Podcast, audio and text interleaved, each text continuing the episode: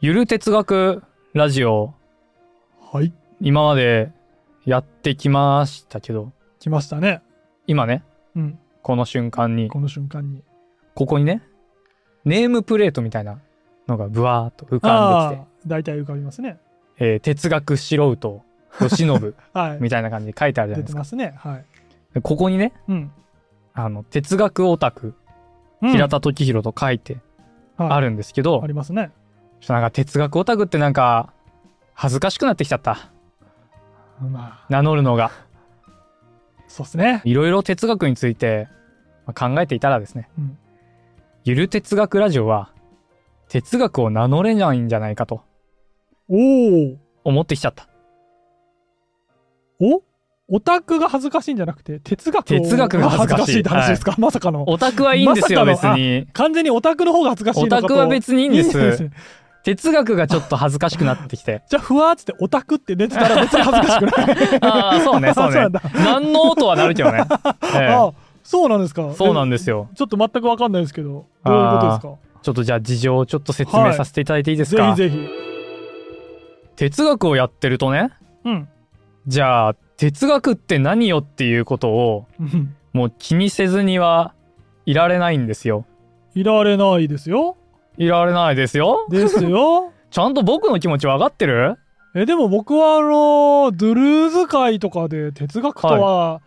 なんだみたいなやった気ああがはいはいはい。しないでもないですけど、うんやりません。やってなかったっけそういう意味で言うと。まあその哲学は概念を作り出す。うん、ドゥルーズで学問であはそるうと言ってたね。はい。うん。そう、ドゥルーズがそう言ってたっていうの がポイントなんですよ。まあそうですね。じゃあドゥルーズが言ってることがはい全部正しいんですかと。まあそうですね。言ったらそうじゃないと。まあそうかもしれない。みんないろいろ哲学とは何かっていうのをね、うん。語ってんのよ。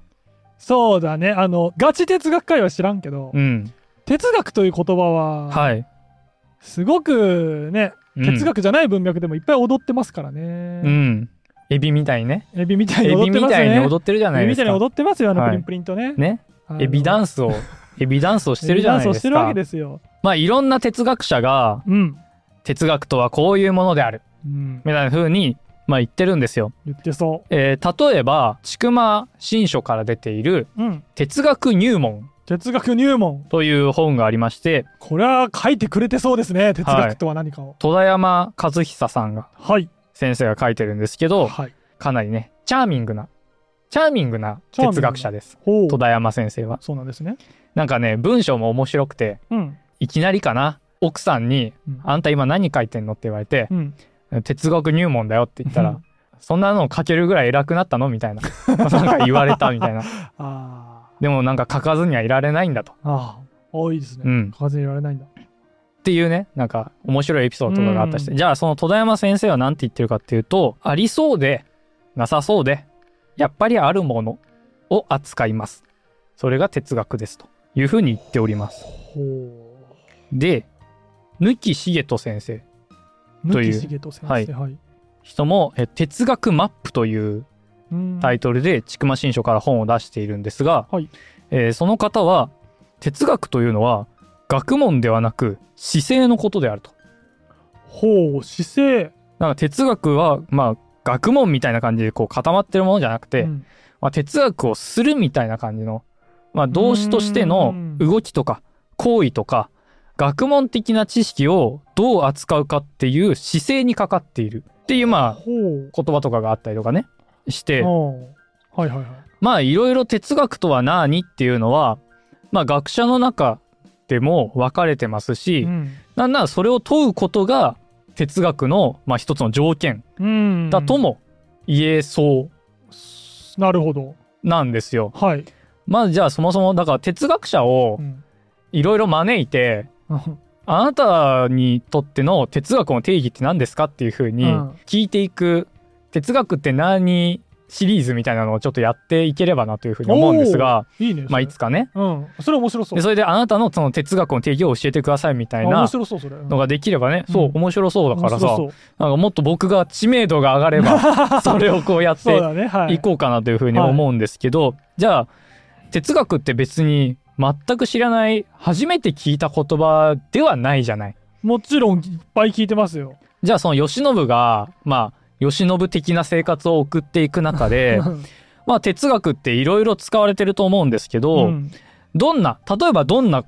感じで使いますか哲学という言葉パッとね思いつくので言うとほぼ信念と同じ意味で使うとかあーはある気はいはいはがいしますよね。例えばこの酒蔵の哲学でああみたいなはそうですはいはいはい。なんかこのうんお米をこう大事にしてみたい うんそうそうですなはいそういう感じそうなんかそういう感じまさにそういう感じ、うなんか弊社の哲学としてみたいなはいはいはいまあただ謝罪なんですけど、うん まあ、まあそうそねれってまあ信念とか、うん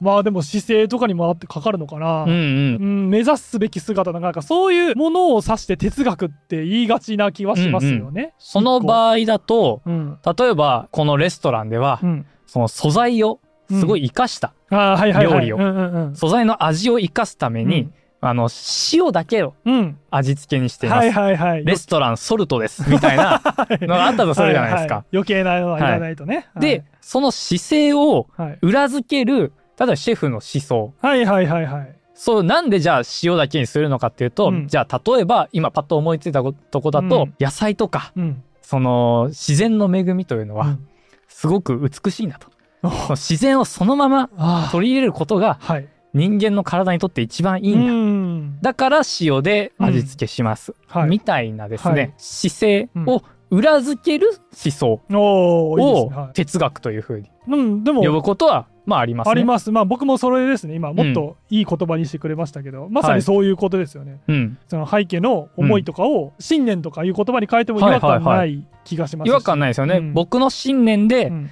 これはもう味付けをせずにうん提供しております、はいみたいな感じですね。まあそれを哲学って言っちゃいますね、うんうんうんなんか僕の哲学でとかね僕の哲学でとか言っちゃいますうよねん言っ。ちゃいますねはい例えばなんか有名経営者のあー稲森和夫の哲学あー はいゴリゴリでありそうですね、はいありそうですよあねり。そうですね、はい松下幸之助の幸之助哲学とかねあとりかそ。うですなあれこの前なんだっけ経営者のなんか買ってなかったっけあああれはあれですねヤマト運輸のはい。 3代目かな、は三いはいはい3代目社長だったあの小倉正夫さはい。んの本をねあの経営学部時代にちょろっと読んだりかじったことがあったから、小倉正夫の哲学。哲学まあ哲学、はまあでも書いてそうね、うん。あの本のタイトルとかにあったんやけど彼の哲学はこうだったからみたいな書いてそうなんですけど、黒猫うん。ヤマトって黒猫じゃないですか、黒猫ですうね。んだから動物ネタだなと思ってなんとかあの あ、そこそこに注目してですねあの、はい経営学部時代にいろいろ学んだ面白いエピソードとかもあったので、絡絡めて一本書こうとして挫折してるっていうので有名な、あはい、小倉正夫さんですねあれ有名な経営者ですよーうんうんうん。あの宅急便というものを発明した方ですからへうえ、んすごいですね。はい、まあっていうのも確かにあれは経営者の哲学みたいなのが、うんうんおそらく出ててうん。でそれを見て「わあすごい」っつって感銘を受けてたんでしょうよ僕は。、はい、だかららそれも経営者がうんまあいろんなさうん施策を打って、うんその会社を活性化させたり、うん、画期的な事業を行ったりとか、うん、まああるいはなんかすごいリストラをしたりとかああそうだねねそういだうからね、うんそういう行動をまあ裏付けるうん独自の、うんまあ、信念とかあ思思想とか裏付けるシーンあ確かにそうだね、うんをまあ哲学とうんいうふうに言ったりはまあしますわしね。ますしますします、はいはいよくしますじゃあ他に何か哲学これ別になん かあの、はい答えとかクイズとかじゃなくて、はいなんかいいろいろ使われてるからちょっとまあ用例採集じゃないですけど、はいはい条例最初じゃあしていただいて、うんどんなのがありますかねあとはまあこれはもしかしたら不本意な疲れ方かもしれないけど、よく言うのはなんか難解な議論とか、うんうんうん無意味そうな議論とかをはいはいはいはい、例えて「わあなんだよそれ哲学かよ」とかああ結構ねねね言いますね難しい議論難解な議論うんうんでおそらくそれを皮肉ってそのう議論ん意味あるのみたいな雰囲気を込めて、はいはい、えー何それ哲学みたいなことを言う,、うんうん言うことはありますね。 それねよくね刑事上学とも言われるんですけど、あー以上がははいい、もうちょっと、あのひねった言い方をすると刑事上学になって、 刑事上学はいなんだよそれ刑事上学かよみたいなはいね、時宏さんがね、はいあの本当はもともとうん、えーやろうとしてたやってたはいゆる刑事上学ラジオでねをやろうとしていたって、はいおなじみの応募してましたから、はいまああのそういう使い方はまあもちろん不本意ではあるんですが、はい簡単に言っちゃえるんですよななんかそのさ両サイドの白黒つけられない、うんそのバランスを取らなきゃいけないうん議論で、複雑な要因が絡み合っているものとか、まあ、深刻そうなものをなんか話しかけようと思ったら、うんいやそれ哲学だねとかっていうふうに言っちゃったりと言かっちゃいます言っちゃいます答えが出なそうなああそうですねこものあとかもちろんそうですね答えが出るものには言いませんね、哲学とかね、うんうんっていうのが哲学っていうふうに言われやすいと、言われやすいですな、この用法もそうかなと思うんですけど、うん例えば子供の哲学ほとかって言われる時とか、おはい子供って哲学者なんですよみたいな感じに言われるのって、あーはい多分うこういうことが多いんじゃないかなと思ってはいなんかこうまあなぜなぜ期とかもあると思いますけど小学生とか中学生とかでもなんかさ素朴に気になっちゃうこうとん人間ってなんで生きてるのとか、うんで親が答えられないよね、はいはい答えがまああるかもしれないけど、うん当面出てこないもの、はい確かにそういう時期ありますしなんか吉野もなんか前なんかそういう疑問を持ってたって言ってたよねあああれなんか人間は死ななきゃいけないのみたいなああー小さい頃ね子供の頃、どっかで話してましたね「ゆる生態クラジオ」のどっかで話しましたけどあのはいなんか動物は善であーそうそうそう人間は悪みたいな話だったそかうでなすあのいろんなね僕も生き物好きだったから、うんそういう生き物大好きだからそういう生き物系の映像コンテンツとかさ絵本とか何でもいいけど、なんかいろんなものを摂取してた時に、うんなんとなくは生いき物たちの世界は、まあ綺麗で、うんえーまあ、善で、うんうん、うん、愛に溢れていて、はいえー争いも最低限しかなくてみたいな、うん、 そういう綺麗な世界なのに人間だけは愚かで。汚くて汚くて動物たちが持っている最低限のなんかリミッターさえも外れてしまっている愚かな生き物 で、はいはい環境破壊もすれば、ね、お互いを殺し合いみたいなね、はいそういう考えになっていた時期があって、母とかに人間ってうん滅んだ方がいいのかな でも僕は死にたくないみみたいな、どうしたらいいんだろうみたいなね、はいそう答えがないですねこれはね、うん、答えがないですねみたいなことを聞いてしまったことがあったけどみたいな話でちょっと、そんな話がありましたね、はいしだかましたね。うんらそれも答えが出ない、うん。なんかこうバランスを取るのが難しい議論い。はい。の、まあ、ことを揶揄するうん。目的もあれば、うん。まあ、その子供の哲学みたいな形で、うん。あとなんか哲学カフェとかもそうかなうん。哲学カフェっていう、まあ、営みがありましあてるんだ。みんなで集まって、うん。まあ、そのテーマとかを、うんまあ、立てて、うんまあ、ちょっとこう自分の意見を言ってうん。深め合おうみたいなんですね。あの哲学カフェっていうのはまあこういう喫茶店みたいなカフェじゃなくてうん。まあなんかイベントのことを言うんですけど、うん。ルールとかはいろいろある地域差とかがあるんですけどうん例えばボールを持ってる人うんが喋りますと。はい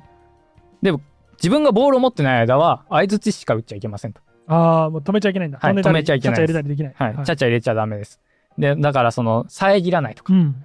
でなんか私はこういう経験をしてうん。なんかだからこの問題はこうだと思います。うん。じゃあ次の人みたいなうん。感じで、で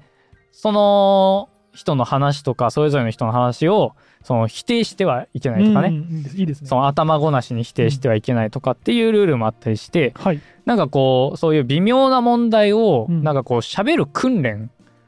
をするような場。所を、まあ、哲学カフェというふうに言っていて、ほうまあ、僕はちょっとそれをコーディネートする自信がないの であのやイベントとしてはやってないんですが。大変そうだね、実際やるには。。まあそういううなんだろうなそもそも論みたいなのをこうちょっとうん。言ってみたりとか、うんまあ難しい話をまあしたりとか、うん。まあ、素朴に思ってしまった疑問はいみたいなのも哲学うん。というふうに言ったりはします。はい。あと他に何かああります、えーあるっけちょっと待ってよ。日常会話でしょまあ日常会話とか、まあ、まあ本本書店とかでもいいですしうん。大学とか、まあ、いろいろ哲学っていう言葉を使ってるところはねあると思うんですけど、えあれもあれですか普通に学問としてのはい学部とかに存在している、ああそうですねえー文学部哲学科とかはいはいはいはい。哲学部ってあんのかな哲学部はねあまりないですね何なんか文学部哲文学科学で部すね哲大学体は科なイメージですね、なんかなんかとしてうんの哲学科はどこまでをカバーしてるものを哲学科と言ってんだどこまでだと思いますまあ多分これ大学によってうんも間違違うかったりはしますけど、いやまあまあよくす、まあ、パッと思いつくのはいわゆるその倫理とかさはいまああとは論理的な話、うんうん論理学倫理学、はいとかそのあたりああとまあこれも学校によりそうだけど、うん。わかんないけどさ仏教系とかの大学だったらさ、はいはいはい。仏教についてのもうなんか哲学とかに入ってそうだし、はいはい。わかんないけどキリスト教系だったらなんかうん神学的なものもなんか哲学のとかに入ってそうな気がするし、国立とかだとどうなんだろ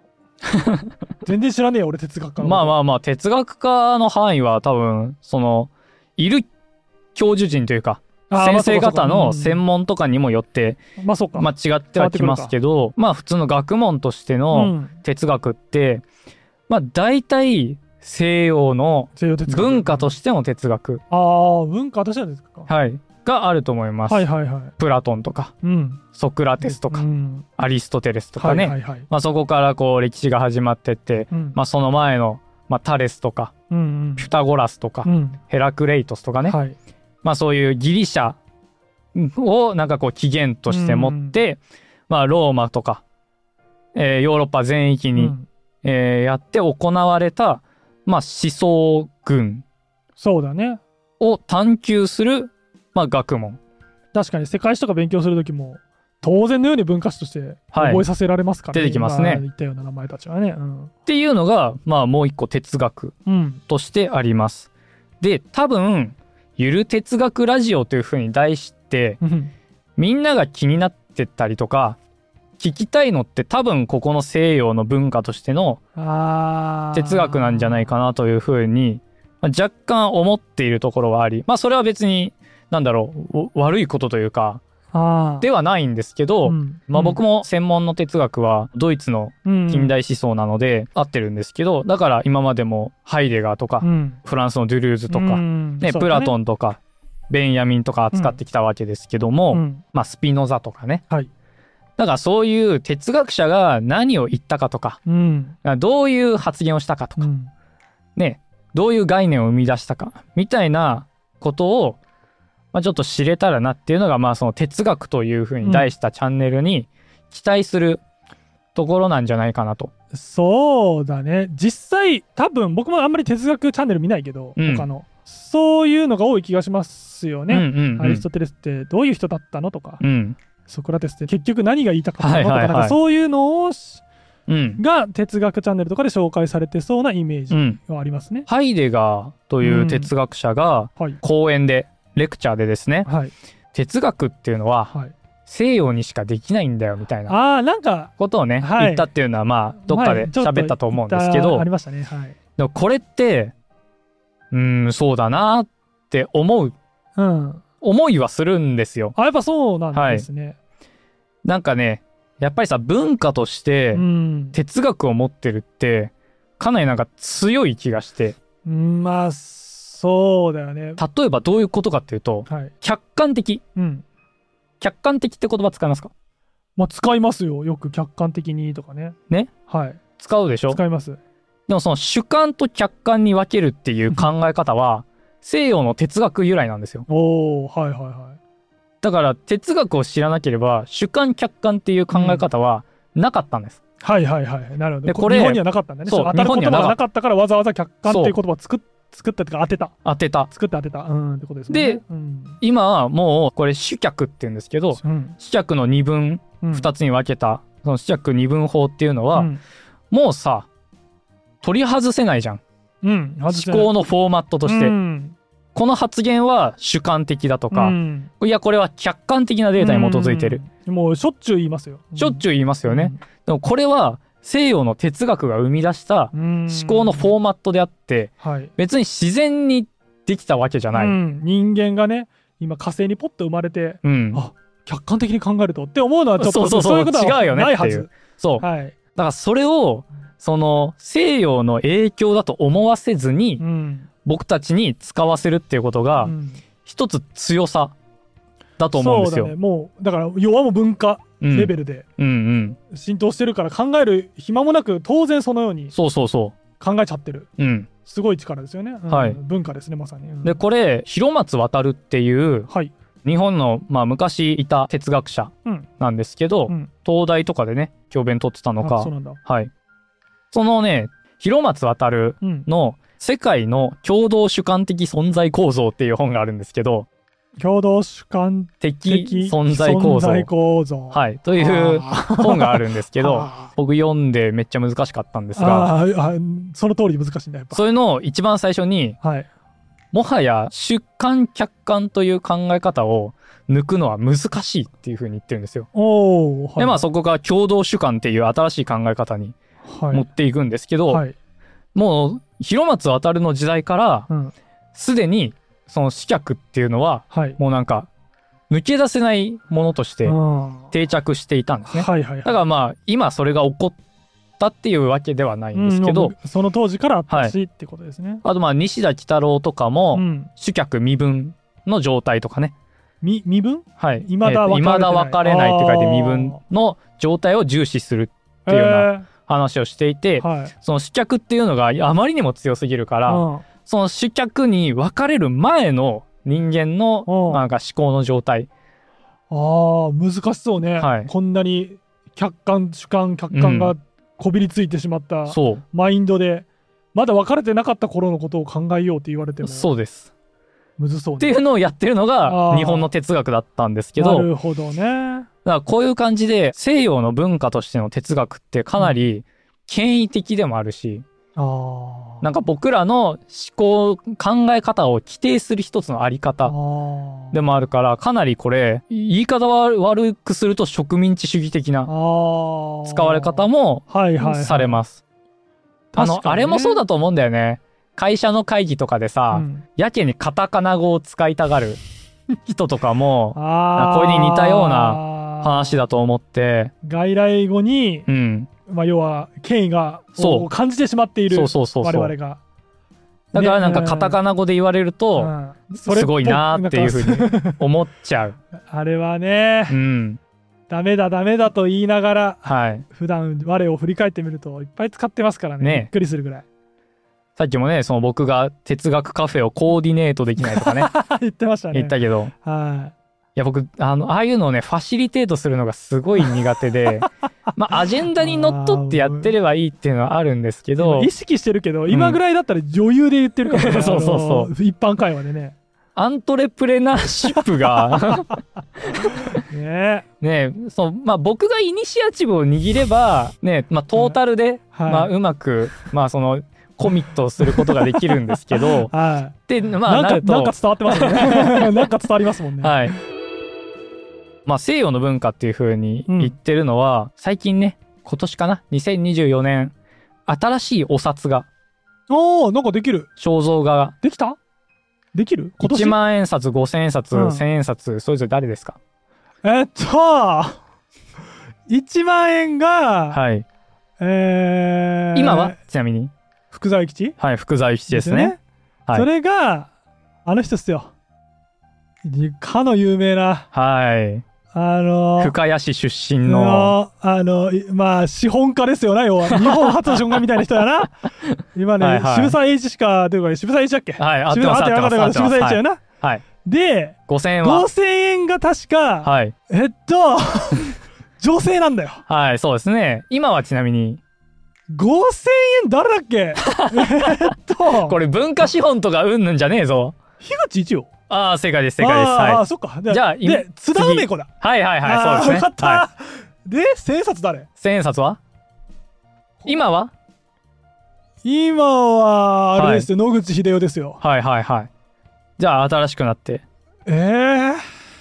湯川秀樹あ たりわかんない違う なあーなんか科学系かなと思ってこうんうんうのん、あの科学系医者の系統なんですけど医者というか医学者系統なんですけど森鴎外あ違います なんだ大学の名前にもなってるでも津田梅子しか出 てこない津田津田塾大学津田 塾しか出てこない、えー、大学えっとね北里柴三郎ああそでうなんだ、すね北里柴三郎さんなんだ、はいええー、がまあ、まああのお確札かにの肖像に医学系の流れですな医学系の流れ千円札は医学系の流れなんだいや夏目漱石はそうじゃないあそうね確かにな まあだから今ちょっとそういう感じなんだ科学系えっとまあ文学者はいね教育者とか、うんねえー科学者とかうんがまあ日本のお札の肖像画にねまあ選ばれるんですけどはいはいはいはい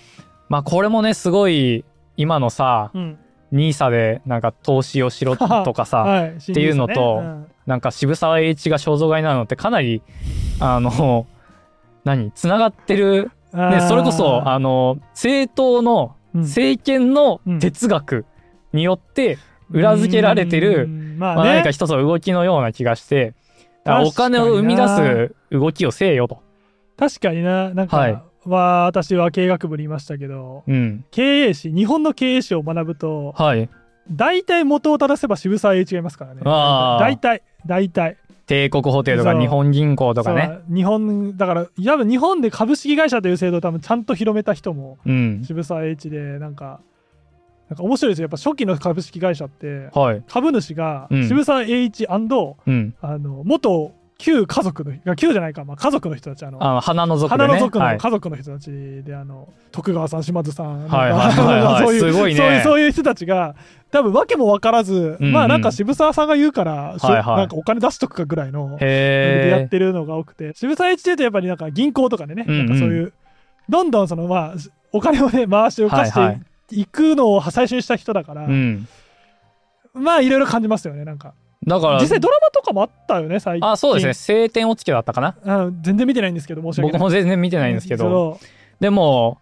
なんかそう考えるとさ、うん渋沢栄一がうんお札の肖像画になるのなんか遅すぎたぐらいだよね確かにねもっと早くなってもよかったよねうんそう確かにねねもしむしろこのお札とかいうシステムを日本に導入したのは俺だぞぐらいの人なんだよねえそうだよねぐらいの人だと思うんで日本銀行とかうねん多分ね関わってそうだからだからまあ僕は全然渋沢栄一好きなん で全然いただければいいなあそういう こと渋沢栄一のあの顔とかちょ好っきとなんねで顔見たいいからね。はいそう本そうそう当に一枚一枚同じ顔なのかとかちょっと確かめてみたいから、そうだから100枚ぐらいちょっと比べてみたいよねちょっとねいやじゃあじいろいろねレアなのあったら返すかもしれないよね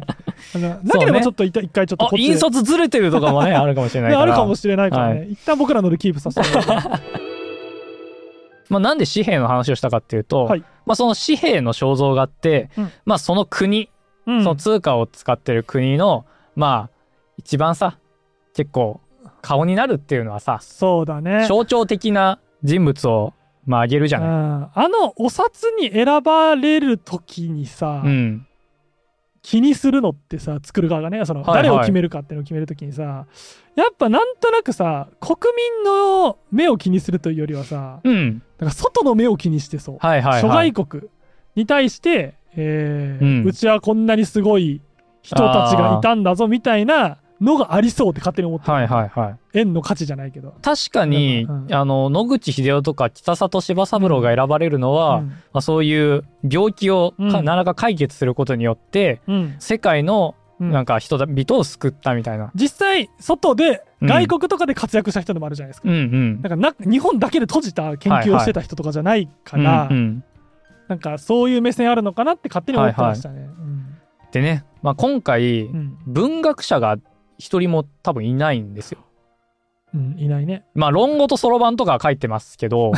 渋沢栄一はいはが。いはいはいまあそでもその夏目漱石とか樋口一葉レベルの文学者うんが、まあ、お札の肖像から外れたっていうのはなんか学術会議をなんかこう阻害したりするのとなんか木を一にしてるなというのはまあ思うんですがまあまあそそういうのはまあ置いといて、そうですねはいちょっと一旦ね一旦置いといて、はいはい西洋のうん紙幣うんを見てみるとう、ん今までね哲学者が肖像画になったことがあるんですよ。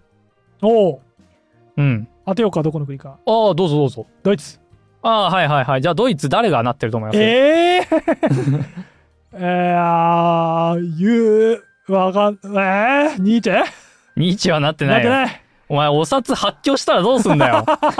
ええそれって最近ってことっすかいやちょっと前だねえっと今は今戦後ユーロになってるんでマルク紙幣の時ですねあーまあ一応戦後ではあるかもう、まあ、ドイツうが、んうんうんだからナチスドイツ時代とかではなくてはいってことだよね、えドイツ、うんまあ、マルクスなわけないし、マルクスになってますよどドイツでドイツでえー、そうなんだマルクス紙幣になってますそうなんだ、はいちなみにえエンゲルスもなってますえー、そうなんだ、はい意外資本主義の 資本主義の象徴たる紙幣にマルクスの資本肖主像義が国家にマルクスとエンゲルスが、はいえーなって乗まってすんねだ はいえそれが答え答えだったあこれも答えですいもうかっぱいいますよあーいっぱいいるんだあとねえっとドイツだとゲーテゲー、あー。ゲーテもそうです大御所ですな。はい。でフランスだとパスカルあー、 パスカルさん。モンテスキューもん、あとかねー、あー、なんか、負けた気になるね、これ。なんなんていうか、うん実学、いや、これ別に実学をね、貶としめるとかそういうことじゃなくて、はいはいだってドイツとかフランス、いわゆるその実学的なうん分野、うんうんその、まあ経済的な話とか、はいはいうん応用的な工業的なことをやった人とか、医学的な人とかも、もちろんいっぱいはいいるはずじゃないですか。だからそこで文学者出して、うん世界中の人がおおって思う人を出せるなんだろうな、うん 余裕裕を感じる、はまあうち別にいっぱいいるんだよ、うんうんあの結構その理工系とかも、はいはいいっぱい経済系もいるんだけどまあ文学者出しちゃおうみたいな、はいはい哲学者出しちゃもうみんな知ってるでしょ、だってみたいななんかそこの余裕余裕感じますよね感じるし、うんなんならやっぱり実際確かにさっきの客観とかじゃないけど、うんうんちょっとした実学なんかよりも人類に多大な影響を与えてしまっている、うんそのゆ余裕はいを感じますね。まあねマルクスとかエンゲルスとかはまあうんやっぱり経済理論とかまあもそやうかってるけど、やっぱねゲーテとかは、まあ、結構詩人ですし、そうかうん何やったかとか全然僕らもうんパッと出てこないけど、すげえ人ってのは知ってるうんし、うん人類に多大な影響を与えたんだろうなってのも知ってる。うんまあ、うんモンテスキューとかね三権分立の思想とかうんまあね、いううんこれもね枠組みじゃない全部、うんそう枠組みを作った人あーを強いななんかこうねやるのが強いですよね達成ないよねあ いねえるんだろうよいるよ、うんうん日本だっているけだどからささっき言った西田幾多郎がうん1万円札っうんてなったら多分強くなるんだよ、強くなるそれをできる時代になってたらねうんうんてことだよねそうそうあの別にできると思うんですけど、それうんそれ下げてるとかじゃなくて一般のそこら辺でほっつけられ てるあのーまあドイツ人とかに西田喜太郎がって言って何人わかるかっていうのを考えると別の人がいいかなとか思っちゃう気がする、そうまあそれはね、まあ、渋沢栄一とかも海外の知名度はわからないけど、まあ確かに、まあ、いろんな思惑があるんだろうなまあでもなんかこういう芸術とかさ文化系の人を上げる余裕がなんかこうないのかなっていう例えばそイタリアそうなんだよねだと余ね裕だよな余裕、うん、ダンテダンテダンテ新曲新曲あとかあ、ねミュージ シャン出せるかミュージシャンっていうのはちょっミュージシャンとはちょっと違うとか違う気がするけどあとねそうなんかあオランダオランダオオランダはねランチューリップセンギルダ誰だ、ーギギセンギルダー紙幣とかはね、はあえースピノザああ、すごい。センギルダーさんじゃない。すセンギル ダーね違う違みまう違うせん、センギルダーセさん。ンギルダーってサセインなんだン。ギルダーギルダはい知らんかった、知らんかった。ーがスピノザでスすピねノザそうか。はいスピノザそうか。いろいろスピ巡ノっザた出結して果。くんのはすごいなっていうああ、俺はななんか風車とチューリップぐらいしか乗ってねえのかと思って違う違う違う。アダム・スミスとか もね、たあのイギリスの紙幣になってたりとかもするんはいではい、はいはいあのまあそういうのもありますけど、やっぱりなんか紙幣の顔に選ばれるぐらいの、なんか哲学とか文化ってそういう位置なんだなとうんいうのがね、やっぱぱりちょっと違いを感じますよね。そうだね。まあどっちが上とかいはねや、そう、上とかじゃないんだけそうどじゃなく、やっぱ世相を反映してる気がするよね。うん実学ベース、お経済とか、なんか、わかりやすいその医学の成果を出したとかを重視したいってことは、はい。それが今、うん裏を返すと、危機意識を持っている分野なんですよ、感がうん。ちょっとあって、はい。ありますね。ありますよね。文学者、夏目漱石とかね、思いっきりボーンとかね、うん。でもいいし、な誰もいいけど、出してくれたらいいな。ねえ ゼルダの伝説、ブレス・オブ・ザ・ワイルドっていうああ、前言ってましたね。ゲームを大好きだって。長らくやってまして、はいちょっとなんか、手に攻撃するのやめてくだ さい。手に攻撃するの。はい、やってまして。え、はいあれあれでしょなんか将軍を言おうとするならば馬を最初 に撃てみたいなそうそうなんですけど、はいない、ない設定でお願いします。そこはなんか、馬まごととかをするときもね、あのリアルのこっちに、はいなんかね、叱ったりしないでください。すいません今あの音声で聞いてる方は分かってないと思いますけど今ちょっとぬいぐるみ同士で戦わせながら喋ってて、はい、喋ってました。はい。はいででブレス・オブ・ザ・ワイルド」っていうのがあってうん。でそれゲームの中に野生の馬が走ってるんですようん。でその野生の馬をこうとっ捕まえると、うんあの馬宿っていうところに行って馬を登録することができてはいはいはいはい。でなんかタクシーみたいに使うことができるっていうああ、まあ自の分の馬としてではきる、い使えるようになるってことか。があるんですけど、馬に名前が付けられるんですようん。はいはいはいはい。吉本だったら例えば茶色い馬を、えー捕まえました、はいなんて名前をつけますああ僕,、なんね、かちょっとかっこいい名前つけたいじゃない僕はねあれですねあのポケモンとかも全然名前つけない人なんであああちなみにこれつけないと新しい馬って名前になりますあーいや僕は多分多くはうんなんか、チャイロマン とかジャイロマ あンなんかそんなにしますなんかジャイロマン僕はねあのこのゲームをやってるのを他人に見られた時にうわこいつなんかかっこいい名前つけてんなとか思われるのが嫌だとかいう、あーそういうのが発動し、そってちねチャイロマンとか、はいはいはなんかなんだろうなブラウン君とか、いブラウンくなんんか多分なんかそういうのになりますコーヒー豆とはいはいか、はいなんかそういうのになると思います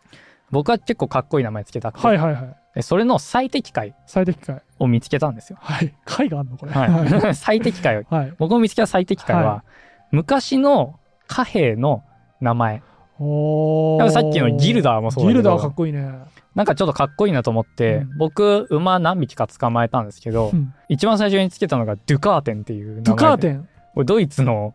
へー昔のやつで言いづらうん茶色い馬はドゥカーテンにして、うん水色い馬フローレンフローリンっていうフローリンフローリンっていうこれもドイツの貨幣の名前なんですけ どいっぱい変わったんだねあとなんか白馬はレンテンマルクって名前にしましレンたテンマルクなんか聞いたことあんな一時大戦後かな賠償金いっぱい払わなきゃいけない時にあれか作られたハイパーインフレをどうにか抑えるためにそうそうそうあのは新しく発行したのがレンテンマルク、はいレンテンマルクあですだからか、はいあったねあれを白馬の名前につけてまはいしたはい僕はいははいそうするとねなんか意外とかっこいいっていう あいいっすね、いいっすはね。余談ですね。というのがちょっと余談なんですけど余談ねはい、いいね。ちょっとね、一番最初の話に戻りますけど、うんまあ今まで、えっ、と、話してきたのは、うんえっ、と、哲学うんってね、あの、いろいろ用法がありますよと。あります。今まで見つけてきたのは、まあその、例えば、信念とか、信念とか、な何かな行んか動そのの背景にある、そうそうそう。裏付ける信念はいとか、みたいなものとかですよねうんあとは、そもそも論とうか、ん。難しい議論とか、答えがなさそうな難しい議論みたいなね。とかね、えー西洋の文化うん。としての、まあ、哲学うん。うんというのが、まあありますと。はい。あ、ちなみに、インドは哲学って言うんですけど、うんインド哲学って言うんですけど、うん中国の例えば道教とか掃除とかね、うん。えーいますよね老子とありまか、すね、昔の。えー孔子とかいますよね、彼らの、えーやつは思想って言うんですよ確かに中国哲学とは言わないん中国哲学ってです言わないね。はい聞いたことないね。と僕学芸大学行った時うはんインド哲学の先生とうん西洋哲学の先生とうん中国思想の先生がいたんですよほ